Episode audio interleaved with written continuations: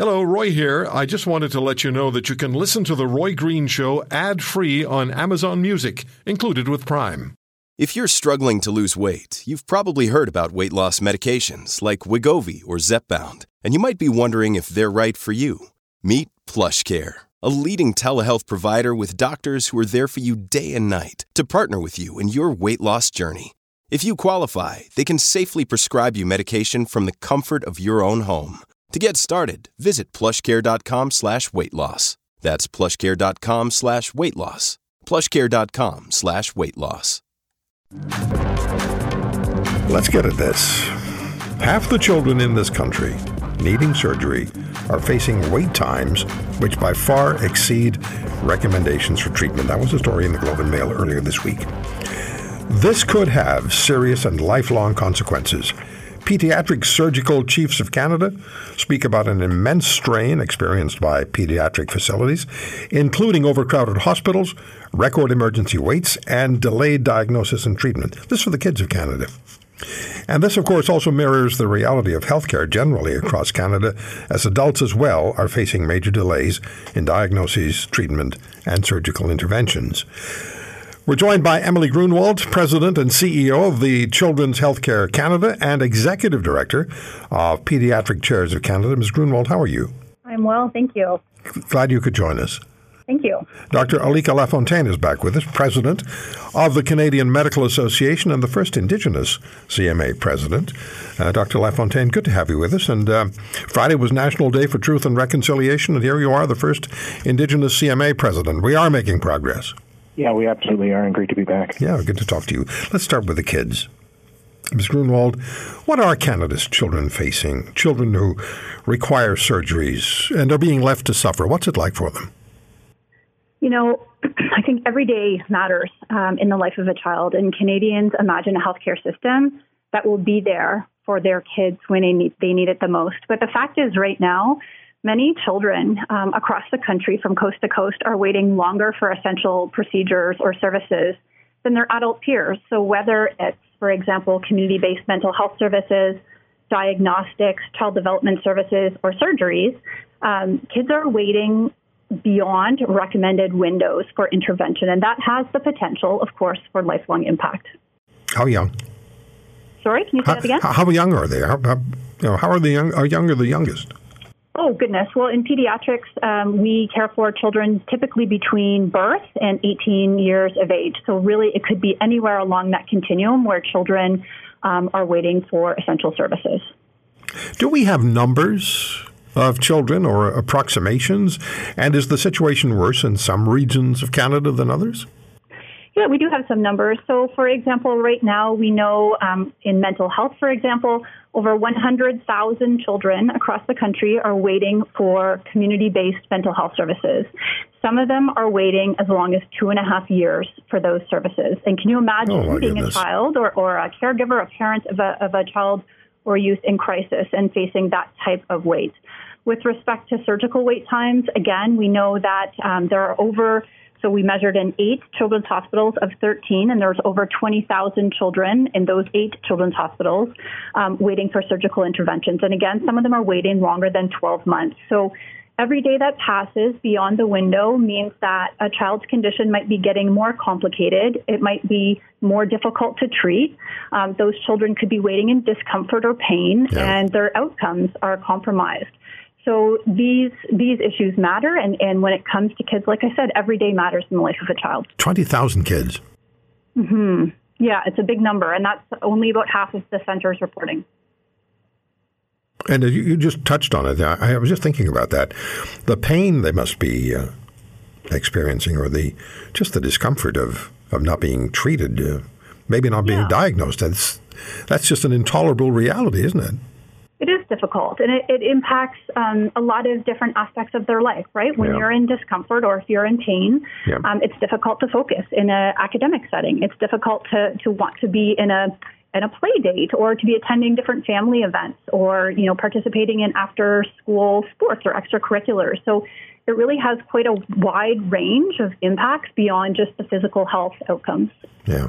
I'm just thinking of the confidence level that could suffer as well because kids are influenced by everything that happens to them. We all are, but children don't have a long life experience to draw on, and uh, and and confidence is something that um, that is fragile at the best of times.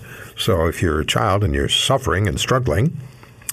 Yeah, it's that's Dr. Lafontaine. When you hear this, I mean, you're aware of this, but when you hear Ms. Gruenwoldt just repeat what I'm sure you're aware of, what how do you react to that? Well, you know, we we've known for a long time that there's been a, a proportion of kids that have been on wait lists, and depending on where you look, you know, um, a lot of numbers are that a third of kids on wait lists are waiting outside of the window. That's now gone up to close to two thirds. And you know, when when I listen to what's being said about this, I, I think about the families. You know, like taking care of a sick child is a very very heavy responsibility, and so that impacts the parents. That affects their ability to work and participate in society. It also affects the other kids in the family. You know, so so one person that's sick in your family and having to take care of them impacts a, a whole family unit, and that affects communities. That affects you know the economy. And I I think as you start to look outward, you know, the the scale of this problem becomes much more clear. Yeah. Here's the fundamental journalistic question: Why? You know, I, I'd say that it's from lack of investment. We we hear a lot of talk right now about reform, but reform tends to look at doing things the same way, but moving around the puzzle.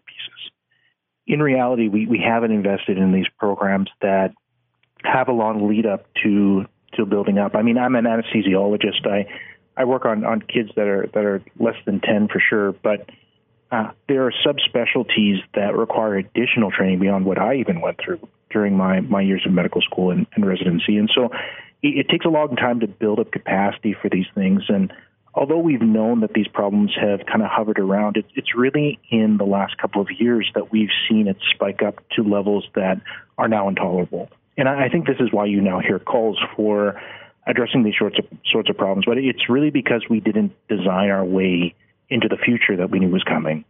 Okay, COVID bears some responsibility, I'm sure, but we can't use it as an excuse, can we?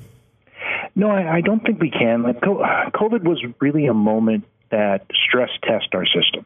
You know, and I, I think we should have confidence in Canadians that our health system survived COVID. Um, but in in the same sense, we we can now see clearly the the cracks and gaps that exist. You know, all these decisions that have happened over decades are what really led us to this crisis, and we, we can't use the same sort of thinking. You know, when a hospital is running at 120 percent, what that literally means is that it has 20 percent more patients in it than it has capacity you know, this is the reason why patients are, you know, being assessed in hallways and being assessed in waiting rooms, why there's no mm-hmm. privacy, you know, why in some cases there's no dignity in the evaluation of, of you know, medical conditions. And, you know, when it, that, that moves into children, you know, a part of our society that, that we've always committed to protecting, you know, providing additional support, you know, we can, we can really see how, how desperate we are right now for reinvestment, but the right kind of reinvestment in healthcare. Mm-hmm. Um, talking about hallway medicine, and that's something that is very difficult for a patient, for their families, for their friends, for the for the medical community who is administering the patient. But let me ask you to just uh, take us a little further, a little deeper into the system uh, Dr. Lafontaine. So here we are, second day of October, 2022. What's the situation facing adult patients in this country today as far as diagnoses of health issues and uh, medical actions such as surgeries are concerned? Is it better than it was at the beginning of the year? Is it worse? Uh, is there light at the end of the tunnel? Where are we? You know, I I think it's it's apparent to anyone who's been in the system that that wait times are are far beyond what's reasonable right now.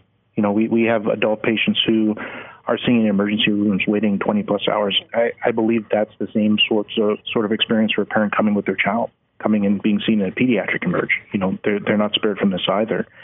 We know that surgeries had a precipitous drop when we closed down capacity in the system to redirect it towards dealing with acute patients who were sick during the pandemic you know, now that that's coming back, we, we still have these waves. And, you know, Emily talked about in uh, the news story that was published in the Globe about how there's these cycles within medicine where you have peaks and valleys of demand. But the, the reality of what's happening right now is the, the demand doesn't seem to be valleying. You know, it just seems to be at its peak at all times. And, you know, it's, it's a new reality that we're moving into. Now, the, the really wonderful thing is that we have providers and people in the health system that are there for the right reasons and really want to do well for patients and by patients. And I think if we have investments and agreements with you know our 13 health systems across the country, we can lean into creating a better environment. But that's that's going to need us to do things different than what we did in the past. And you know we've advocated for decreasing fragmentation through collaboration across the country. You know I, I still believe that that's that's the solution to the problems that we have right now. Yeah, you can't, you know, making the same mistake over and over and expecting the situation to improve, that's insanity. Absolutely. So, Ms. Gruenwoldt, uh, what you told us earlier is so disturbing. I've just been thinking about this 20,000 kids waiting for surgeries, and all the other kids who are waiting for diagnosis and waiting for treatments for non surgical interventions. But they're waiting and they're waiting and they're waiting. Um, do think, uh, Dr. Lafontaine said just before the break, it's time to do things differently. What, what do you suggest? How do we get past this? How do we return to some sense of we have it under control? Yeah, that's a great question. Um, my organizations actually partnered with UNICEF Canada and CIHR, the Canadian Institutes of Health Research, about a year and a half ago to think about, you know, what do we need to do differently to turn the tide. Um, I'm not sure if your listeners would know this, but Canada actually ranks 30th out of 38 international countries when it comes to children's physical health and 31st out of 38 countries with respect to their mental health. Um, not I good. think that's a pretty sobering, Not sobering good. statistic. So so, you know, how do we how do we turn the corner? Um, our metrics have been dropping for several years. We've gone from a top 10 place now down to 31st um, out of 38. So, you know, these four organizations, we engage stakeholders across the country: youth, parents, researchers, teachers, social service workers, healthcare professionals, you name it. Um, to develop a plan, um, and it really depends on some interlinked priorities. What we've learned is that um, you know, choosing where we're going to, like a piecemeal approach to making investments hasn't served us well and is not going to get us the outcomes that we want to measurably improve how things look for kids. So, you know, we're imagining a strategy that has three prongs. We need to think about how do we how do we enable better beginnings for moms and newborns? How do we give families the best start possible? Then we need to start thinking about those sickest children who require hospitalized care. How do we advance precision medicine um, in those institutions?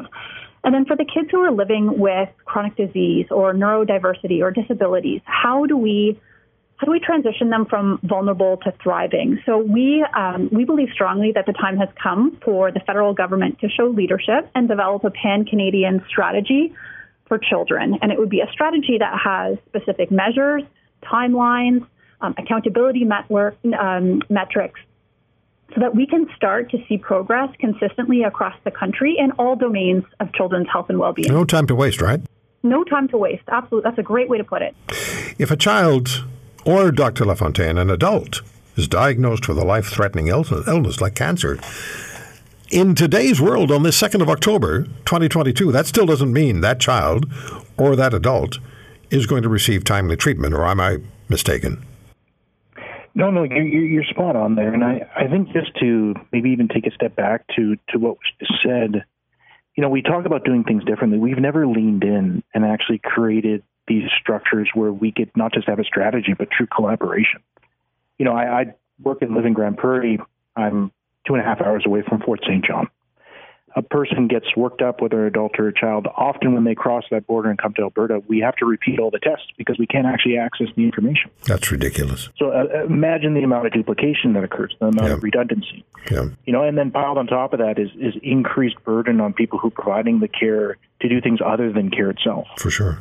You know, there, there's a lot of things that, that we end up doing within the system that not only waste patients' time, but don't bring them closer to what they need when they see providers. Do you so, also does it also happen in the healthcare system? I'll ask you both this, where the healthcare professional says, I, I know what needs to be done. It's not exactly according to the book here, but I'm going to do what needs to be done. Does that happen? You know, we, we call that in, in medicine workarounds. You know, okay. uh, rules are written a certain way. How do we work around them in order to provide best care? And what do we know for sure with medicine that's true across all research. It's that when you have a strong relationship with a provider, mm-hmm. where you can trust and communicate with them, and they see you as a patient and hear you as a patient, you almost always have better outcomes. Yeah. And you know, the, we we talked about insanity. We, we keep on focusing, I think, in this country on how to cut, cut costs at the expense of everything else. And if you're talking about leaning in and doing something different, you know, if we can build that experience around that relationship, you know, create more time for people to do the things that they do well we can move beyond a lot of these discussions that, that we're currently trapped in into a new way of providing healthcare. Yeah, sometimes I feel like I'm in the wheel when I talk about healthcare in this country. We just we've been in this wheel for years, and all we do is get it just turn around, around, around, around we go. And uh, I can tell you, six months from now, we'll be back in the wheel and we talk about it again. Mr. Ronald, are you uh, are you optimistic that things will change for the better? And I mean this because I'm just wondering whether you run into the uh, status quo uh, opposition. We've always done it this way. There's always been a blue piece of paper on top of the pile, and there will always be a blue piece of paper, and don't t- ask me to change it to yellow. Uh, do you run into that sort of thinking? Um, I, I, think you, I, I, think I, we think, do. Hey, yeah. Ms. Gruenwoldt, what do you say? Yeah, I agree. I think we do as well, but um, you know, I think there's growing awareness that we need a plan for Canada's kids. Well, I had the opportunity be. last week to speak to the House of Commons, they're, they have um, they're undertaking a study on children's health, and it was remarkable to see support across all parties that status quo is not an option, that we must do better. Yeah. Um, and it starts today. So I am optimistic. I know that change takes time, but I do believe that this is an all hands on deck approach, right? To, to Alika's point, we need to lean in. Everyone has a role to play, whether it's organizations like mine, organizations like the CMA, or different levels of government. Yeah. This is uh, this needs to be a shared priority if we're going to make a meaningful change. Well, I can only uh, I'll end the segment with this. Imagine if it got worse. We can't even go there. We can't afford to go there in more ways than one. If you want to hear more, subscribe to The Roy Green Show on Apple Podcasts, Google Podcasts, Spotify, Stitcher, or wherever you find your favorites. And if you like what you hear, leave us a review and tell a friend. I'm Roy Green. Have a great weekend.